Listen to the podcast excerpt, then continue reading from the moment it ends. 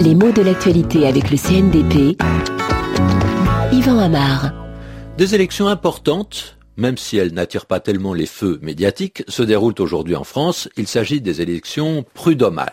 Ce sont les salariés du secteur privé et les employeurs qui vont voter pour élire leurs représentants, qui sont des magistrats, euh, pas des professionnels d'ailleurs, et qui siègent à un tribunal bien particulier. En effet, le Conseil des prud'hommes est chargé de rendre la justice en matière de droit du travail. Il s'agit des litiges, c'est-à-dire des désaccords, pouvant se régler au tribunal et qui opposent des gens sur euh, des problèmes liés justement à ce travail. Alors presque toujours, bah, il s'agit de conflits qui opposent employés et employeurs, salariés et patrons. Cette juridiction, elle est essentiellement comprise comme devant défendre les employés même si ce n'est pas toujours le cas. Hein.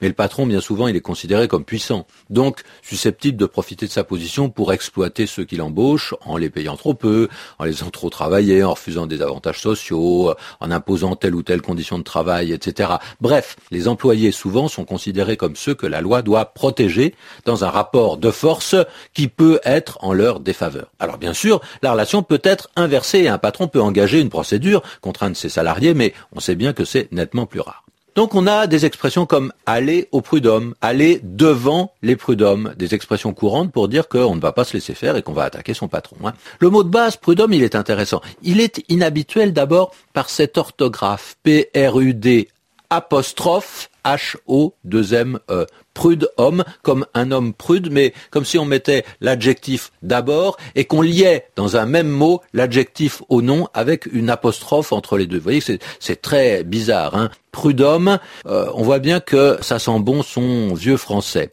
On pourrait considérer au départ que ça veut dire un homme prudent. Ce n'est pas exactement vrai, parce que prude, au départ, c'est le mot preux. Et preux et prudent sont des mots tout à fait différents. Très lointainement, ils sont peut-être de la même famille, mais ils dérivent de mots latins qui sont différents. Preux, c'est l'adjectif qui euh, renvoie par excellence euh, au Moyen Âge. Le preux chevalier, c'est par exemple Roland, le neveu de Charlemagne. C'est-à-dire celui qui est courageux, qui est vaillant, qui a toutes les qualités de cœur et de force du vrai chevalier.